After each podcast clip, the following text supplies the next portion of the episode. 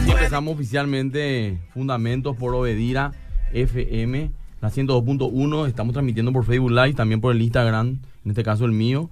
Ya enseguida se va a estar acoplando con nosotros el pastor Emilio, que estará llegando enseguida. Pero acá ya empezamos y hoy tenemos un temazo y tenemos dos invitados muy importantes, que es parte del equipo de, de todo lo que hacemos Fundamentos, que, que bueno, está aquí con nosotros José Abed. ¿Cómo te va, José? Buenos días, Pastor. Buenos días, compañero. Eh, buenos días a toda la audiencia. Un gusto estar de vuelta con ustedes y poder compartir un tema tan interesante como el de hoy. Hola, Ariel, ¿cómo te va? ¿Qué tal, Pastor? Bueno, un programa más de fundamento y bueno, estate atento a este programa. Vamos a estar dándole argumentos y más argumentos para defender nuestra fe.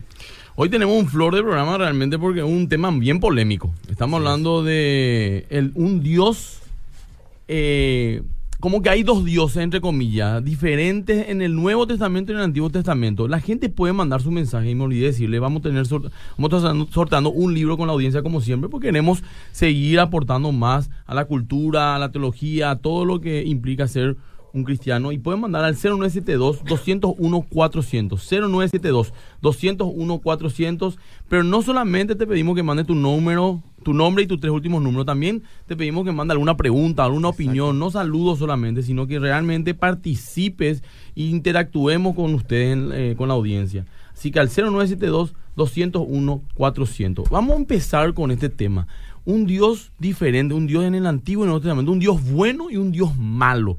¿Qué es eso? ¿Cómo se llama? ¿Desde cuándo está esa, esa manera de pensar o esa, o esa teología? ¿Me puede explicar? Eh, esto, pastor, no es un problema nuevo. Estamos tocando un tema que ha preocupado a estudiantes y a estudiosos por miles de años. Es Ahora bien, en un programa de 60 minutos no vamos a poder, entre comillas, hacer justicia al tema hoy, porque hay muchos detalles, muchos contextos, muchos significados, pero vamos a tratar de darle las herramientas necesarias. Bueno, Muchas de las personas que piensan que el retrato de Dios en el Antiguo Testamento no puede cuadrar con la descripción del Dios del Nuevo Testamento tienen una imagen mental parecida a esto.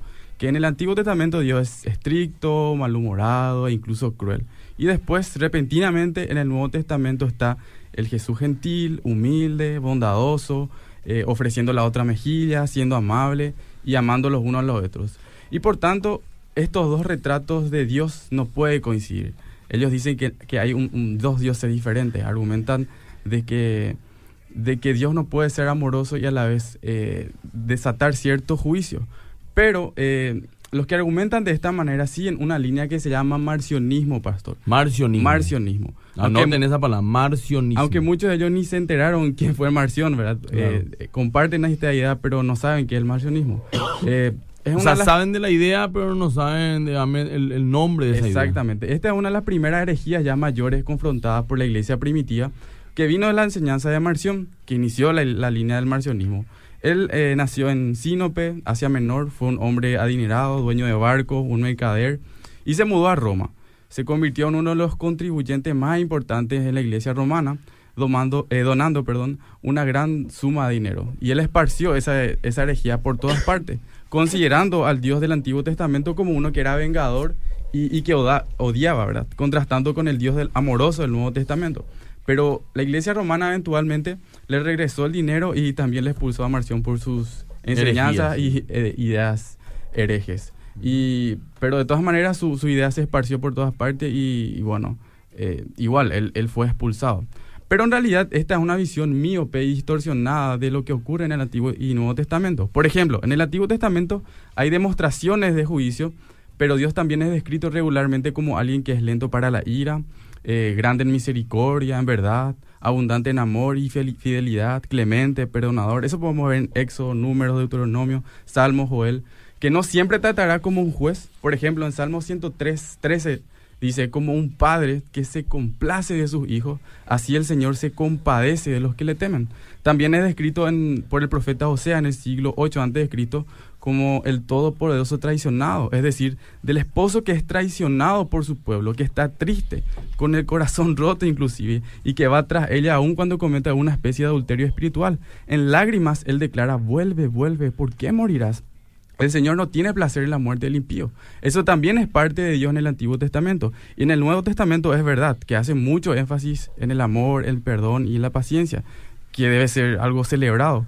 Pero por otra parte, en el Nuevo Testamento también habla mucho más directamente y frecuentemente del infierno. Y Jesús mismo es que tiene la mayor variedad de imágenes del infierno. Y hay otros pasajes que son mucho más directos, en Apocalipsis, por ejemplo, al final de Apocalipsis 14. Así que el Dios del Nuevo Testamento es igualmente retratado como un Dios de juicio y de justicia que finalmente llamará a las personas a rendir las cuentas. Eso dice en, el Nuevo Testamento. Toda rodilla se doblará, toda lengua confesará que Jesús es el Señor para la gloria de Dios el Padre, ya sea en temor y temblor o en alegría y arrepentimiento. Y redondeando esta parte, este, entonces esta afirmación de que cuando uno se traslada del Antiguo Testamento al Nuevo Testamento, de un Dios furioso a uno amoroso, es erróneo.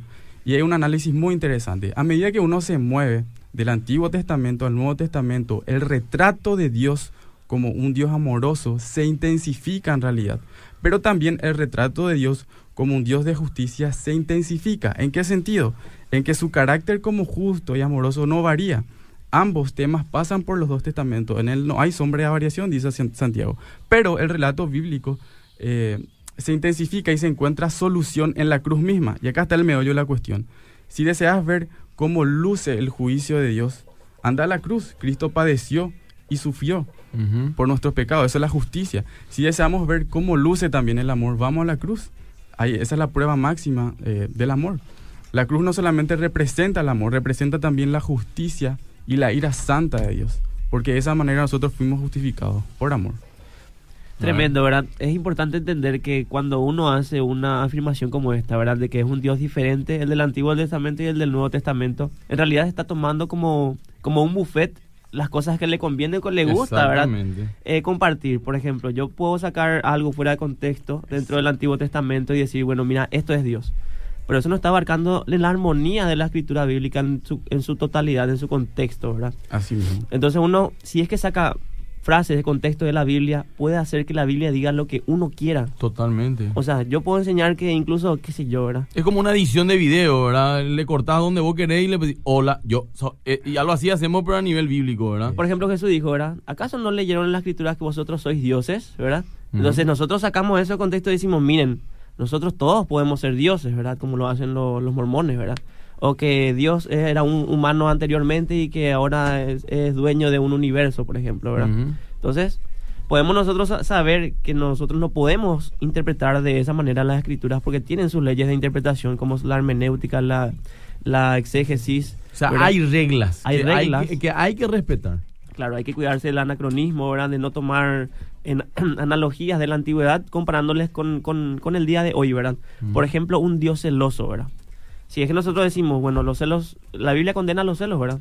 Pero dice que Dios es celoso otra vez. ¿Se contradice esto? Claro. En realidad el lenguaje era diferente para ese entonces. Cuando dice que Dios era celoso, en realidad Él estaba teniendo cuidado de nosotros o de los, de los seres creados para que no vayan a los dioses paganos. Era un dios celoso porque sabía que si se iban a los dioses paganos, eso iba a ser mucho peor para ellos. Totalmente. Porque no iban a tener las bendiciones de Dios, iban a estar siendo idólatras, etcétera, etcétera. Entonces, tiene que ver más con un carácter de amor, incluso, ¿verdad? Ese celo que tenía Dios para con, con los seres humanos. Un carácter de cuidado. Sí, exactamente. John Lennox, en su libro Disparando contra Dios, está haciendo mención de un debate que tuvo con Christopher Hitchens, uno de los cuatro jinetes del ateísmo, ¿verdad? Así le decía que, ya falleció ahora. Eh, Hitchen expresó sin rodeos que expresó sin rodeos su aversión hacia un Dios que, en su opinión, es un tirano y un acosador siempre vigilándonos, dice, ¿verdad? En cualquier caso, describir a Dios como alguien que está constantemente vigilándonos es una triste caricatura. Dice, Triste porque como señalé a Hitchens en aquel momento, también podríamos describir el matrimonio como vivir con alguien que está vigilándote continuamente. Hay una, hacer una comparación entre la eh, que Dios está vigilando siempre y también la esposa, ¿verdad? Que está continuando continuamente, está vigilando. Esa visión negativa dejaría fuera todo lo maravilloso de las más profundas de las relaciones humanas el matrimonio. Ahora también, del mismo modo que la caricatura de Hitchens hace lo propio con todo lo maravilloso de la más profunda de todas las relaciones, la de un ser humano con su creador. Los nuevos ateos parecen no haberse dado cuenta de que el Antiguo Testamento retrata a Dios como un Dios de compasión, amor, misericordia y como compañero, pastor y guía, además de como un Dios de justicia y juicio. También para redondear esta parte, estamos hablando de que sí hay discontinuidades entre el Antiguo y el Nuevo Testamento. Eso no quiere decir que Dios cambia, porque Dios es inmutable. Por ejemplo, el Antiguo Testamento se centra en el pueblo judío, era un pueblo teocrático, que se centraba en en que Dios gobernaba a su pueblo y que Dios obvi- obviamente direccionaba a ellos y les le, les gobernaba. ¿verdad? Después vemos en el Nuevo Testamento Jesús que dijo, ¿verdad? Mi reino no es de este mundo. Ya viene Jesús con un, con, una, con un nuevo pacto de Dios con su pueblo, donde su pueblo ya no solamente es el pueblo judío, ya no hay judío ni griego, lo, lo completa Pablo, ¿verdad? Jesús vino también para los judíos, pero también vino para el, para el mundo entero, ¿verdad? Ir a todas las naciones a predicarlo ya él eh, ordenado, ¿verdad? Entonces vemos como hay una discontinuidad en ese, en ese, en esa idea, ¿verdad? De que un pueblo teocrático y después un pueblo donde el, el reino es de los cielos, ¿verdad? Y vemos nuevamente que sí hay continuidad y que Dios no cambia en cuanto a su, en cuanto a su esencia, ¿verdad? Que Dios es amor, Dios es justicia, Dios es santo y Dios, como había mencionado Ariel Pérez también, ¿verdad? También en el Nuevo Testamento se ve el juicio y la eh, el amor de Dios. Buenísimo. Bueno, acá ya llegó el pastor Emilio. ¿Qué tal? ¿Cómo está Adolfo? Bueno, Estamos nos transmitiendo. estamos contando todo. Estoy también en Instagram. No, no Parecemos a gente que se está discutiendo. Hoy me está de moda Eh. eh, así filmarse mientras se discute. Sí. Y Adolfo me apunta a mí con su celular y yo a él. Ese fue el tema, Es porque Sí, estoy en Instagram, pues. Si se hace eh, para pavada, también se puede hacer para lo productivo y bien, ¿verdad? Claro, claro, claro. Vos sabés que, bueno, Emilia Guay, arroba Emilia Guay en Instagram y en vivo estamos, ya se conectaron ahora mismo 20 personas. Le pedí que hagan sus preguntas. Eh, bueno, y ¿qué tal? ¿Cómo te va, Ariel? ¿Qué tal, tal, pastor? ¿Cómo José? andamos? Bien, bien, bien. Un tema apasionante que en algún momento a mí me confundió.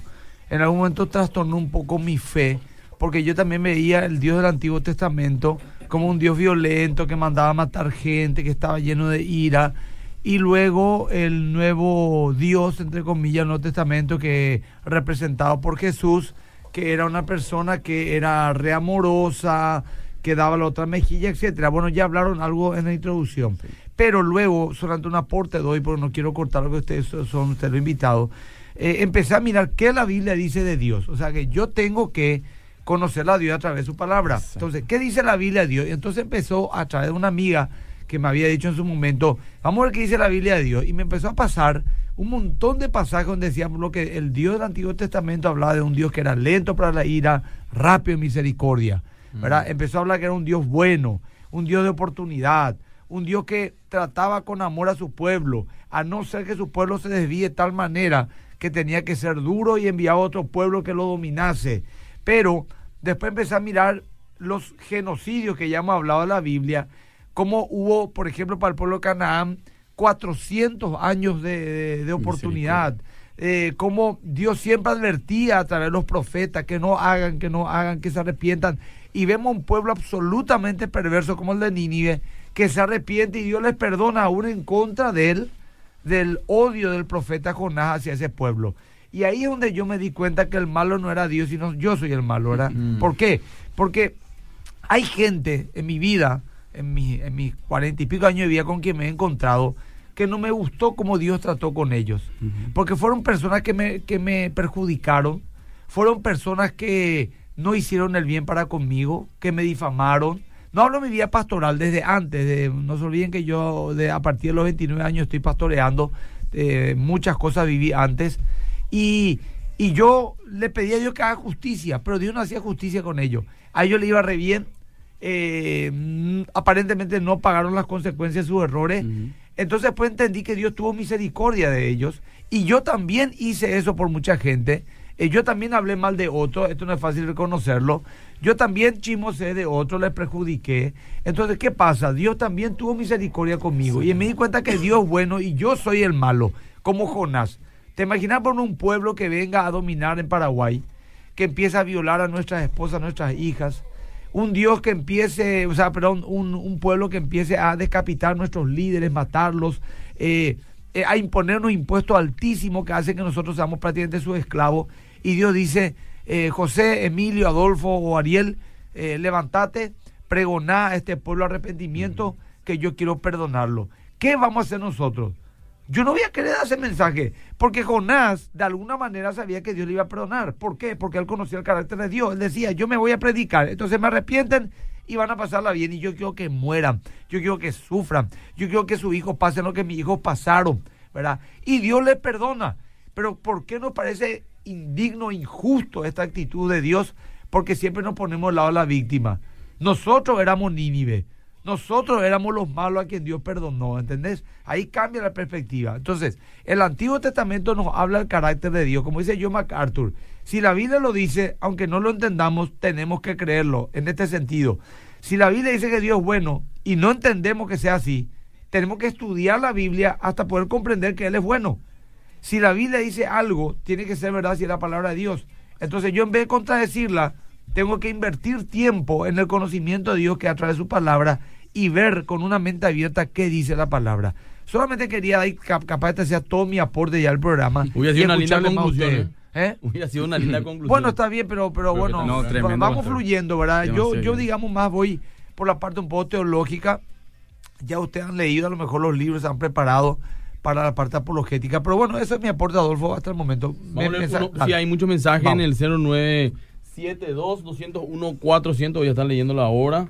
Eh, así dice el pastor Joel de Luque. Hola hermanos, siempre les escucho en sintonía camino a mi trabajo. Saludo. Gracias, pastor. Eh, sí, él siempre nos escucha. Dice, hola, saludo a la iglesia Vida y Renuevo y deseo ganar el libro.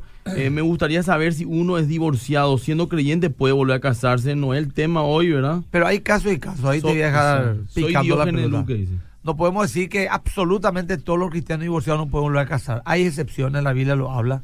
En caso de inmoralidad sexual de parte de uno, abandono, que rompió el pacto y bueno, pues eh, hay que analizar bien y podría haber una oportunidad para casarse de vuelta. Dice acá, buenos días hermano, mi pregunta es ¿por qué Jehová Dios solo aparece en el Antiguo Testamento y ya no en el Nuevo Testamento? Soy Ramona. Buena pregunta. Vamos a dejar un costadito y vamos a responder Sí. después.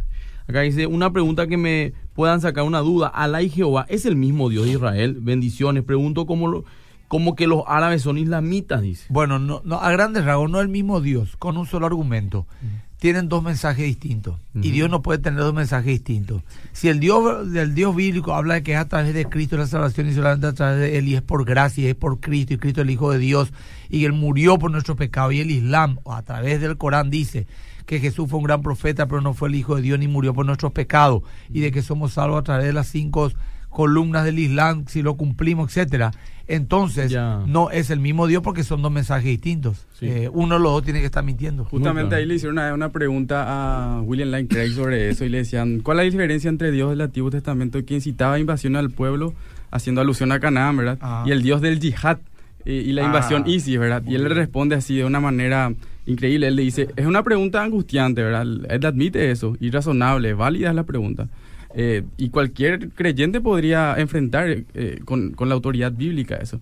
Ahora, hay una gran diferencia entre el juicio sobre Canaán que Dios ordenó y la idea islámica del yihad. Ah. Yihad es una guerra religiosa. Es el uso de la violencia para convertir a la gente a la religión islam. Si la gente que está teniendo la yihad en contra y luego se arrepiente y se convierte en musulmán, entonces ya no tienen por qué perseguirlos y matarlos, porque ahora son musulmanes. Por lo tanto, yihad es el uso de la violencia para la propagación de la fe islámica. Es un, en efecto, es una herramienta de difusión, por así decirlo. Y esto es completamente diferente a, de la invasión sobre Canaán y, otros pueblos que hablan el Antiguo Testamento, ya que ese era un ejemplo de juicio de Dios sobre estas tribus corruptas. Incluso Dios permitió a Israel languidecer, vos hablaste de, de los 400 años en Egipto, en esclavitud, antes que los sacara de ahí, porque él había dicho la iniquidad de los amoritas aún no está completa. Dios esperó con misericordia y paciencia hasta que estas tribus eh, cananitas fueron tan malvadas, tan reproba- reproba- reprobables como hablaste, hasta que le llegó el juicio y usando eh, el ejército de Israel como una herramienta nada más, como un medio para traer juicio sobre ellos. Pero no fue una guerra, religiosa, no fue un, un intento de convertir a estas personas al judaísmo, no, era un medio de difusión del judaísmo. Así que hay una gran diferencia. Dios estaba juzgando a las naciones de Canaán de la misma manera que incluso él después iba a jugar a Israel cuando permitió al ejército de O Babilonia. sea que no hacía excepción de personas ni tenía favoritismo a su mismo pueblo. Ahora, yo que acá me escribe una cosa, Steven Mijail Chávez dice, buenos días pastor, yo también creo que el Dios del Antiguo Testamento era malo y me hizo pensar mucho. Bueno, Steven, seguí escuchando el programa y después, cuando quede el vivo, hablamos ya antes algo y mira todo completo. hay más mensajes Quiero- yo- sí, sí. porque leí dos recién. Exactamente. Eh, Después le vamos a José y quiero hacer un aporte más con respecto a lo que dijo recién Perfecto. el querido Dice acá, Ariel. buen día, paz del Señor, hermano, Dios le bendiga. Bueno, soy Elvio de Pedro Juan Caballero. ¿Será que podríamos escuchar un tema. Lee nomás los mensajes, tengan preguntas, Adolfo, Sí, o algún saludo cortito y el nombre da. Hola, pastor, lo escucho con mi matecito. Soy Susana. La pregunta de muchos, ¿cuándo se predica la buena obra? Eh, No Dios ese, es, Susana, no, así es, Bueno. decía. Dios es hoy, ayer y siempre. Dios es amor. El hombre se apartó de Dios y a causa de esa desobediencia y pecados, la ira de Dios es fuerte. Pero ahora Él quiere que volvamos a través del Hijo Jesucristo. O sea, estamos en un tiempo de gracia. Dice acá, buen día, Obedira, bendiciones para cada uno de los exponentes. Es buenísimo el programa, siempre escucho que puedo, me enseñan siempre a saber el fundamento de mi fe y realmente me cuesta mucho a veces entender al Dios del Antiguo Testamento porque habla de un Dios de guerra, de venganza, dice, soy Milva. Bueno, Milva, mira, te, te insisto, a Milva y a todos, tienen que leer. Hay demasiado material. No tienen por qué tener dudas. Si una persona me dice, hace años que yo no entiendo cómo puede ser que un Dios sea tan malo en el antiguo y tan bueno en el nuevo, significa que en años no tomaste uno de las infinitas cantidades de libros, materiales teológicos, apologéticos que existen que te pueden dar mucha luz.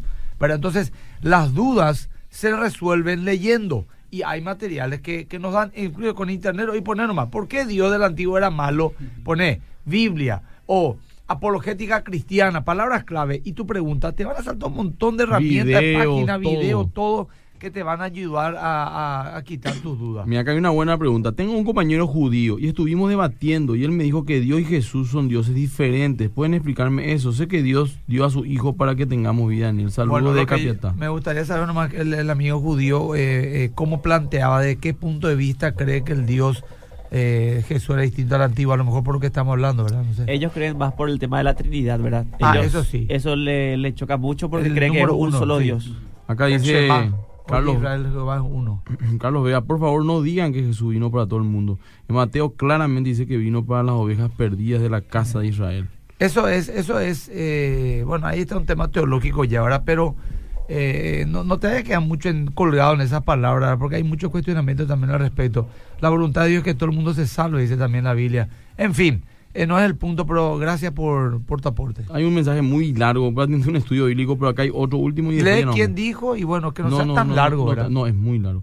Y acá hay eh, unos saludos por lo querido- menos nombrarle al oyente que se tomó el tiempo de enviar ese mensaje. Sí, a ver si tiene firma. Hasta ahora no. acá. Yo soy el amor. Si es muy largo no podemos, gente. Marco perdón. Sanabria, gracias Marco Gracias, por tu Marco. mensaje. Pero un poco largo.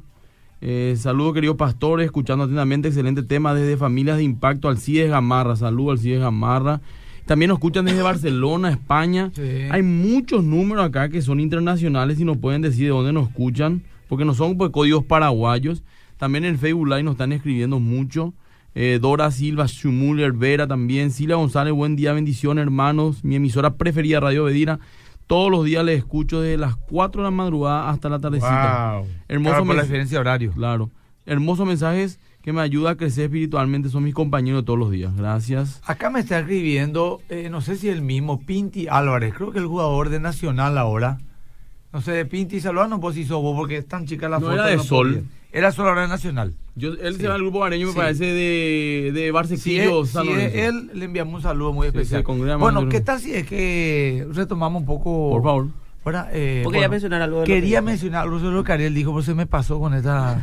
Bueno, mientras si te acuerdas. Sí, mientras me acuerdo, José, por favor. Bueno, eh, los nuevos ateos hacen una crítica bastante deshonesta con respecto al Dios del, del Antiguo Testamento, ¿verdad? Porque ellos toman, como habíamos dicho, un buffet de las cosas malas que había hecho Dios, ¿verdad? Nosotros podemos hacer lo mismo con su amada ciencia. No es difícil desprestigiar a la ciencia si apuntamos el papel que ha tenido en la producción de bombas, Claro, minas, es armas de destrucción masiva, eh, venenos, contaminación, deforestación, desertificación, etcétera. Ellos van a ser los primeros en saltar y decir que es una y en protestar en contra de la distorsión de que estamos tomando solamente lo malo de lo que hizo la ciencia y no todo lo bueno, ¿verdad? De la misma manera Dios hizo un montón de cosas buenas, ¿verdad? Y lo malo es solamente, fue solamente también Malo un- entre comillas. entre comillas, obviamente para salvaguardar la bondad y la, la- Ya- el amor máximo. ya, ya me acuerdo el ejemplo que iba a poner con el pueblo de Canaán, ¿verdad? De que Dios destruyó el pueblo de Canaán, ¿cómo puede ser que haya hecho eso? Porque la gente pues se imagina que el pueblo de Canaán era un pueblo de gente que todo el día recogía flores, hacía poemas, se amaban, se enviaban mensajes chulina. No, el pueblo de Canaán es tremendamente perverso. Suelo decir para mirar de manera elocuente eh, la película de Mel Gibson, Apocalipto, ¿verdad? Para que entiendan cómo eran esos pueblos, tal vez, ¿verdad? Entonces, ¿qué pasa? Vamos a tener una empatía, ¿sí? Vamos a imaginarnos que los yihadistas, que hoy en día son, digamos, despreciados por Occidente, ¿verdad?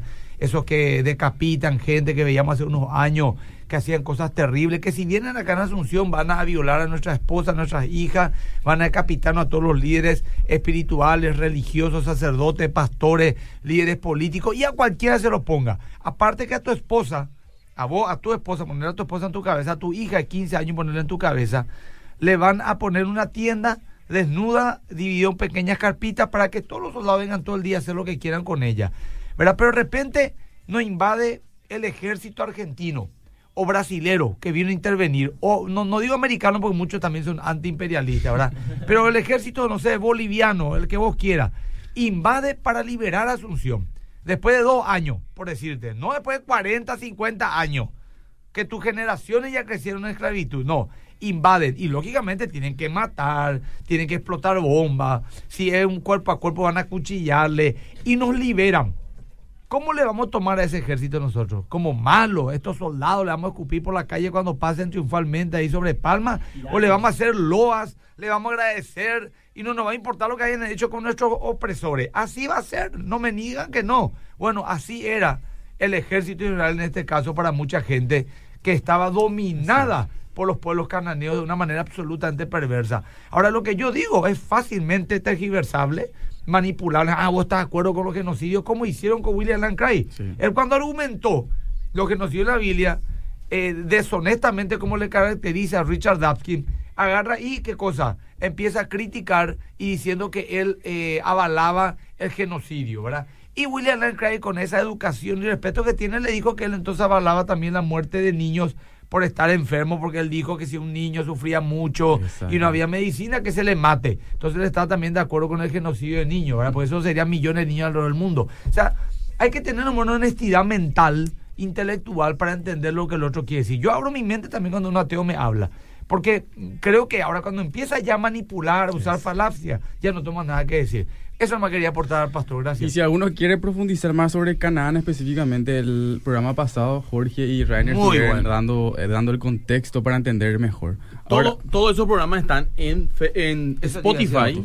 Evox y quedan también en el Facebook Live de Fundamentos. Exactamente. O sea, pueden verlo. ¿Cómo pueden buscar en Spotify y en Evox? Y buscan Fundamentos y les salen los programas Sáltalo inclusive ahí, por arriba. fecha. Perfecto. En ambos. Evox es gratis, Spotify es pagado, pero casi todo el mundo tiene por sus su tema de celulares y también tener Facebook Live. Bueno, gracias. Eh, respondiendo un poco a algunas de las preguntas que hicieron ahí, eh, Jesús mismo dijo, el que me ha visto a mí ha visto al Padre. Eh. Y Jesús se pasó dando referencia de profetas de- del Antiguo Testamento, es decir, no, no hay una diferencia, ahí podemos ver que no hay tampoco una diferencia.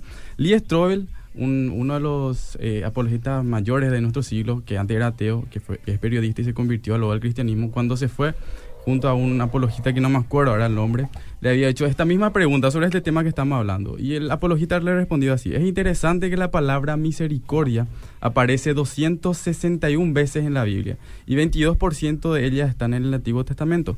Matemáticamente, por cada tres palabras, una de ellas aparece en el Antiguo Testamento. La palabra amor aparece 322 veces en la Biblia. Wow, qué buen dato. aproximadamente la mitad en cada testamento, así que ambos testamentos tienen el mismo énfasis en el amor. El carácter de Dios en ambos testamentos le responde él, es idéntico e inalterable. El que es tan santo que no puede ver el pecado y aún así con su corazón amoroso, misericordioso, amable, compasivo, que quiere cubrir el perdón a todos los que se arrepienten. Richard Dawkins, eh, eh, el ateo que tan conocido eh, que escribió El Dios de la falsa ilusión, él describe a Dios de la siguiente manera. Escuchen cómo le describe.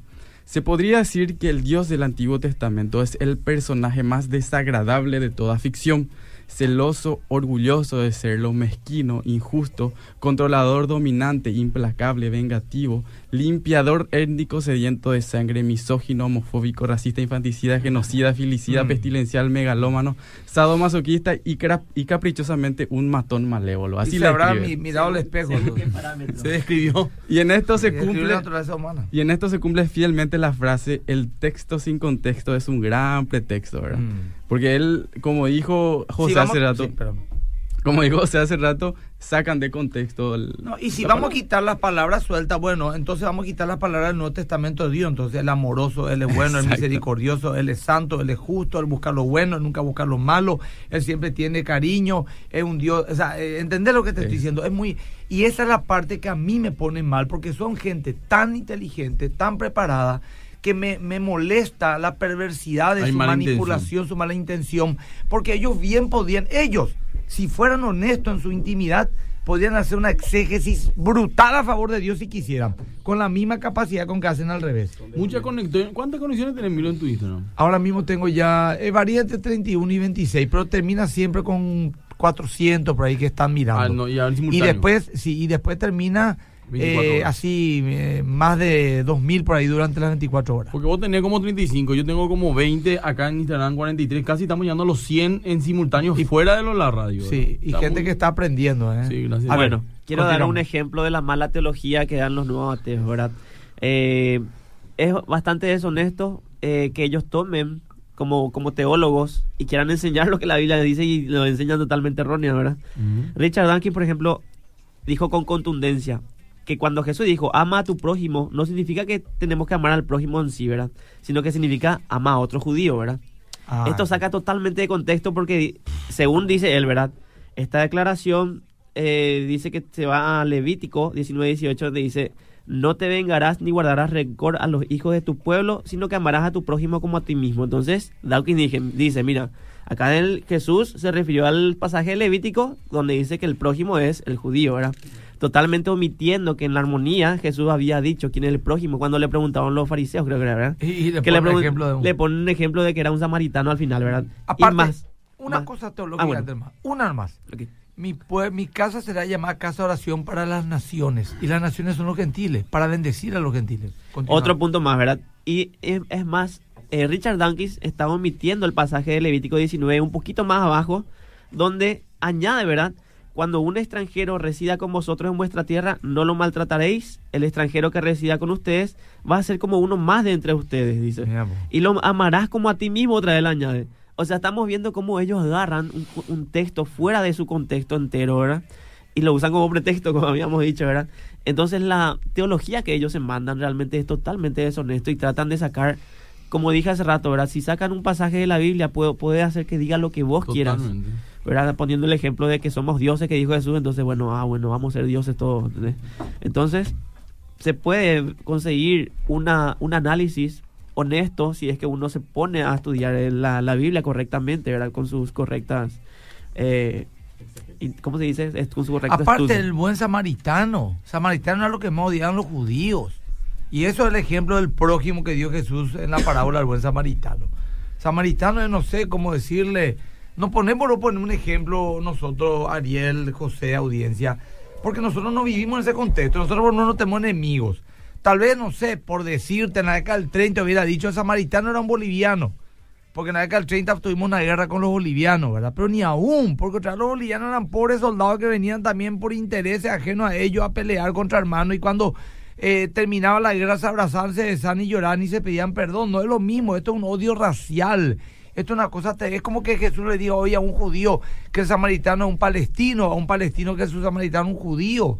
¿Verdad? Cosas así muy profundas que como pueblo no lo vamos a entender. O por ejemplo que tu samaritano sea alguien que le mató, un peajero que le mató a tu hijo de 16 años, visitarle su celular, visitarle a la cárcel, te dice, ¿verdad?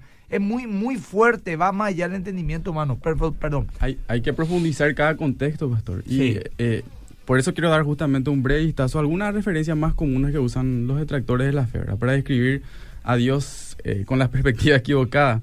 Y quiero aclarar que no, no voy a profundizar porque el tiempo apremia y que queremos darle otras herramientas también. Ahora, esta es la parte importante. Los ejemplos que voy a estar mencionando, eh, vamos a ver un modelo distintivo que el pastor ya estuvo mencionando a grandes rasgos, que sale de los juicios eh, traídos por Dios. Es decir, un patrón discernible, pastor. Son seis puntos. Uno, Dios declara sus acciones como forma de juicio para aca- acabar con un problema, con un cáncer que hizo metástasis y que ya está permeando por todas partes. En segundo lugar, los juicios son para reconocimiento público debido al pecado extremo. En tercer lugar, antes que vengan esos juicios, siempre existe una advertencia y largos periodos donde se presenta la verdad con tiempo para el arrepentimiento. Cuarto lugar, todos y cada uno de esos adultos, entre comillas, inocentes, se les da la oportunidad de escapar con su familia. Ya sea alguna vez se, se le presenta forma de evitar el juicio por medio del arrepentimiento o abandonando una región en particular. Quinto lugar, alguien es casi siempre salvo y redimido de la cultura maligna. Y sexto, el juicio de Dios siempre llega. En síntesis, antes de que Dios aplique su juicio, Él siempre da advertencias y periodos de tiempo para Así arrepentimiento. mismo. Ese mismo patrón es lo que se predica también en el Nuevo Testamento, pastor. Que Cristo va a volver, que, va, que habrá un juicio, pero que hay un tiempo para arrepentirse. Uno de esos ejemplos más comunes, por ejemplo, es el diluvio en Génesis, eh, Mm. donde Noé es descrito como un pregonero de justicia. 120 años. Tuvieron 120 años para arrepentirse, no se arrepintieron. Y ahora hay una, hay una pues. particularidad Nosotros a, la semana ya perdemos paciencia con aquel que la predicamos y no se convierte. Hay una particularidad con toda esta comunidad, pastor, que vos ya mencionaste. donde La mayoría de ellos y sus descendientes mismos se convertían en un pueblo increíblemente pecador. Practicaban una extrema crueldad, practicaban el incesto, la bestialidad, la idolatría, la homosexualidad, la prostitución a cultos a dioses ajenos, el sacrificio de niños. Y sus descendientes, por más que eran advertidos, no se arrepentían y seguían el mismo cruel patrón de Generación conducta. tras generación era peor. Y acá viene algo que es difícil de decirlo, pues yo lo voy a decir, no me importa. Y eh, el que quiere entender lo va a entender.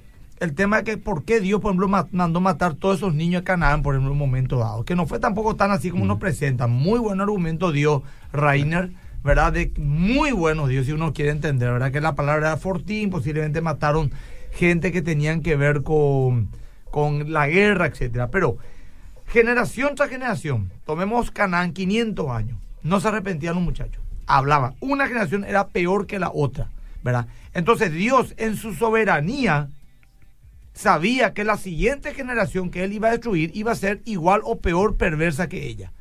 Este ejercicio podemos verlo, por ejemplo, eh, que hizo una vez eh, explicando esto un, no me acuerdo cómo era, era un, eh, ¿cómo se? Conferencista. Si era ético o no, si uno supiese de manera certera que un niño hoy iba a ser un hombre absolutamente perverso el día de mañana, sin posibilidad de error. Estamos hablando con una, sin posibilidad de error. Todos dijeron que hubiera sido indigno eh, y no ético eh, matarlo en una guerra. Entonces él presenta la foto de un niño a un grupo de judíos y le preguntan, ¿qué opinan que si este niño fuese un hombre absolutamente perverso el día de mañana, eh, sería ético ahora que sea eliminado? Y todos dijeron indignamente, no, es un niño, miran por sus ojos azules, chiquitito. Bueno, cada de Maduro lo que quería decir, ese niño era Hitler. Cuando él dijo este niño es Hitler, todos callaron y entraron en un conflicto. Ahora, vos me decís, pastor, vos estás diciendo que hay que matar niños, que no, no, yo no, yo no, no lo voy a hacer jamás.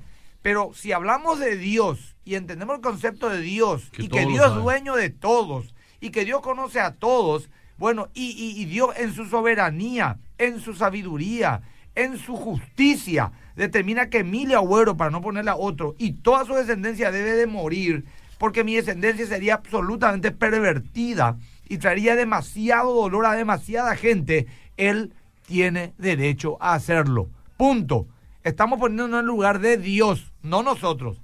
Otra cosa, y si Dios pide hoy en día algún iluminado que mande matar como antes de la antigüedad, eran juicios puntuales que nunca más se van a repetir porque Dios ya habló que eso no se repetirá, era para un, un tiempo y un espacio puntual. O sea, No está sé si bien me estoy claro, adelantando, bien ¿verdad? claro. Jamás Dios podría hoy pedirle a alguien eso.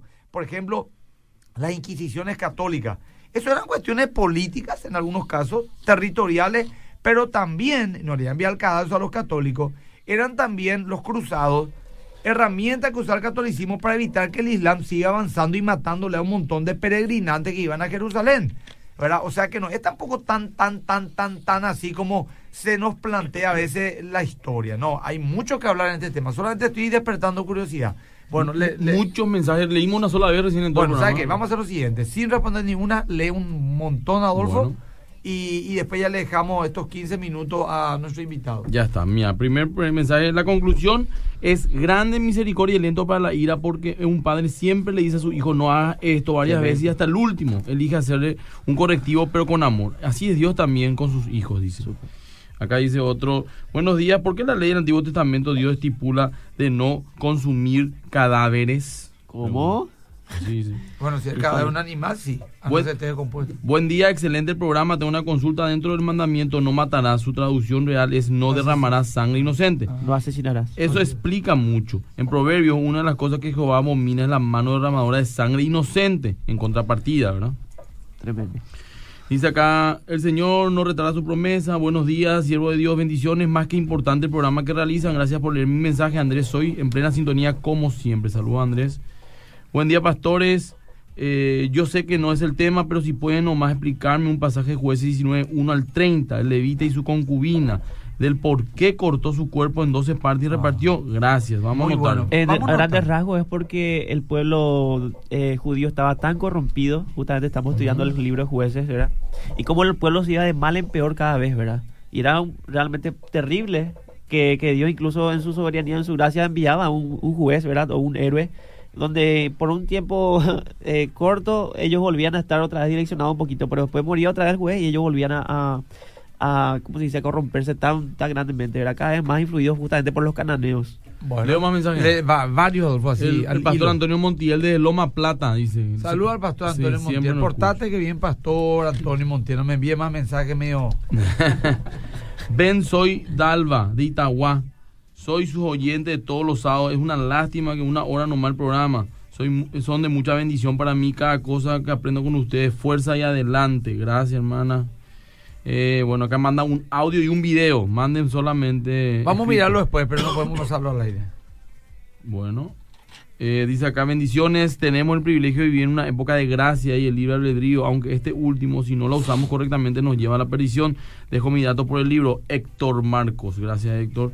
Buen día, bendiciones, mi hermano, gracias por la enseñanza. Y quisiera decir que al principio, cuando leía el Antiguo Testamento, no entendía hasta que pedí a Papá Dios que me diera a entender y empecé a buscar con deseo de aprender y me lo dio a entender, así como ustedes lo han explicado. Muchas gracias. Soy Alicia San Una Lorenzo. vez un amigo hasta hace muchos años me dijo, voy a leer la Biblia tapa a tapa para saber de qué estamos hablando. Y después de un tiempo, bueno, un tipo le leía, no es que decía nomás. Le pregunté, che, ¿leíste por la Biblia? Y me dijo, sí, empecé a leer. Cuando llegué a jueces cerré.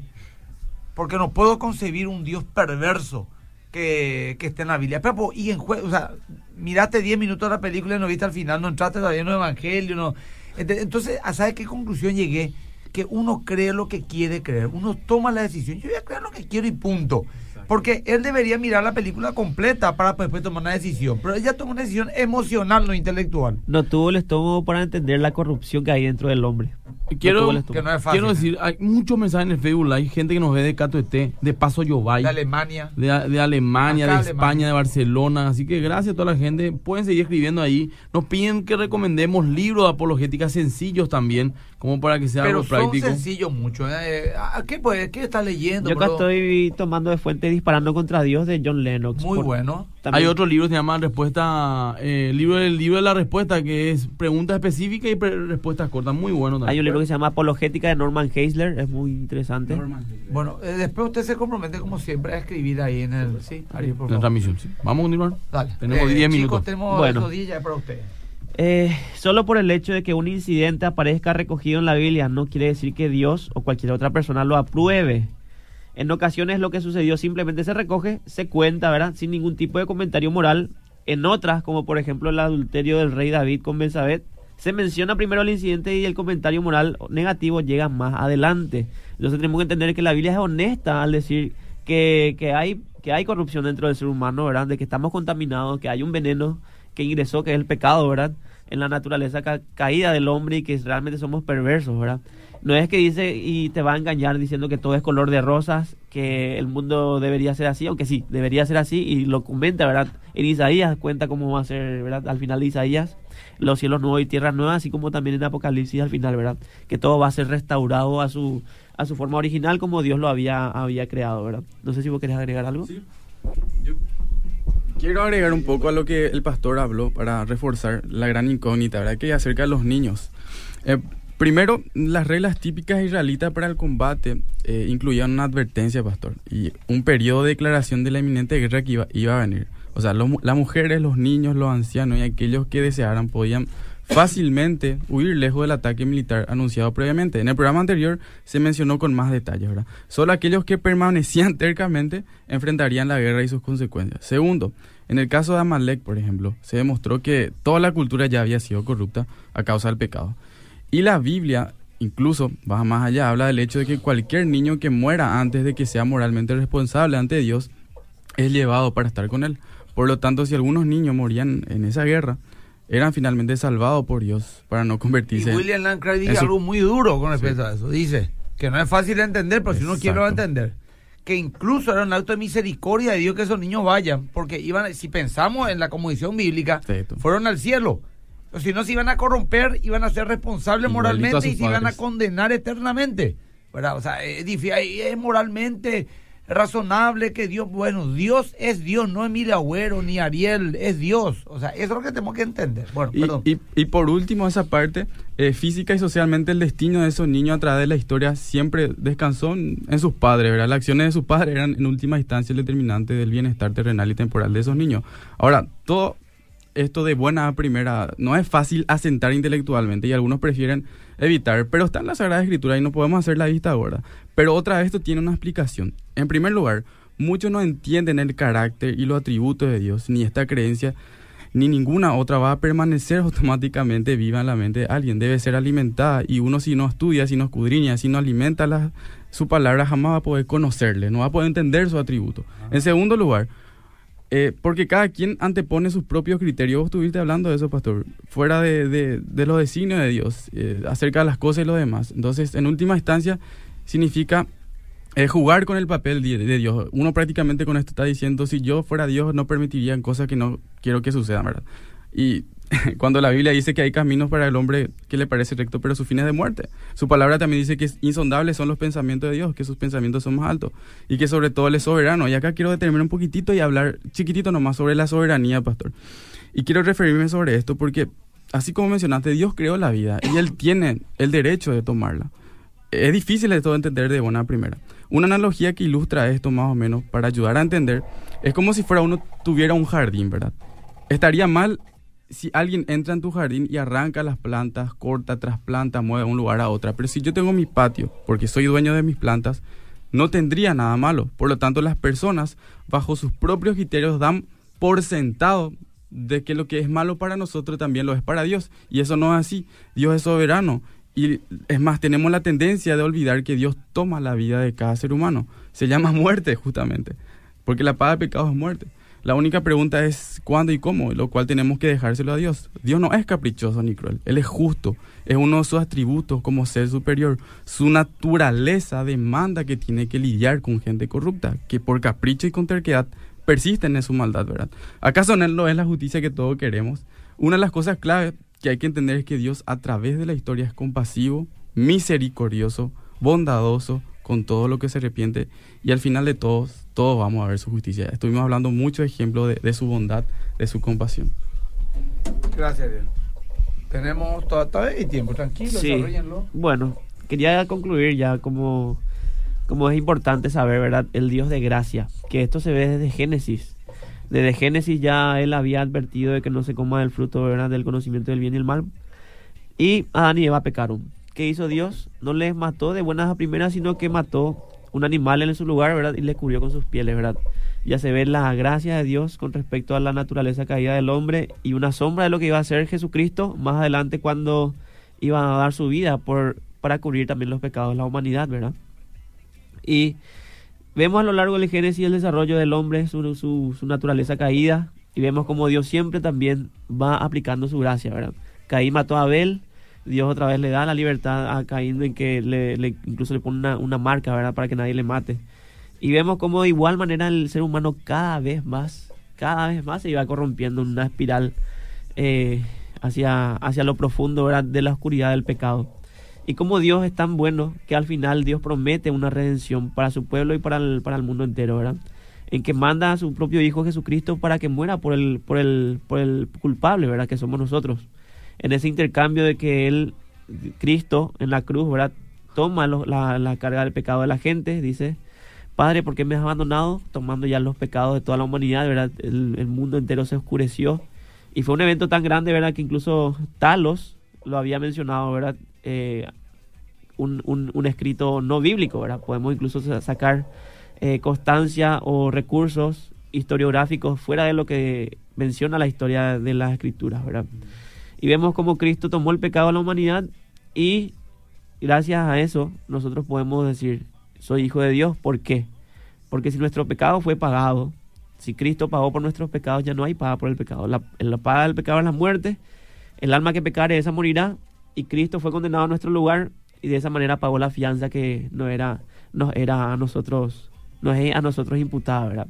La justicia de Dios, que justamente se sacia la justicia de Dios con respecto a esa obra, en la cual que podemos nosotros alcanzar misericordia, gracia que es un regalo inmerecido y gratuito, justamente tratando de salvarnos de todas las sectas que van creciendo, ¿verdad?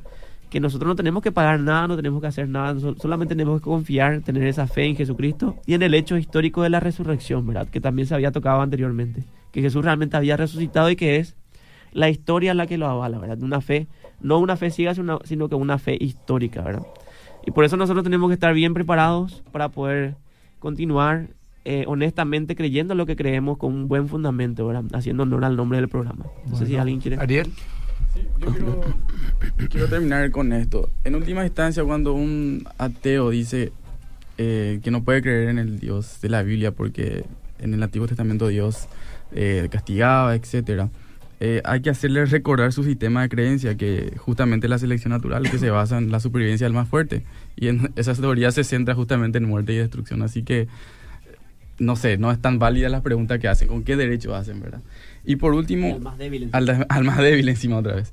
Y por último, eh, al repetir lo que dije hace rato, eh, el amor y la justicia de Dios se identifica en Cristo en la cruz, ¿verdad? Si querés ver cómo luce la justicia de Dios, de Dios, anda a la cruz. Él sufrió y padeció por nosotros. Y, si querés ver cómo luce el amor, anda a la cruz.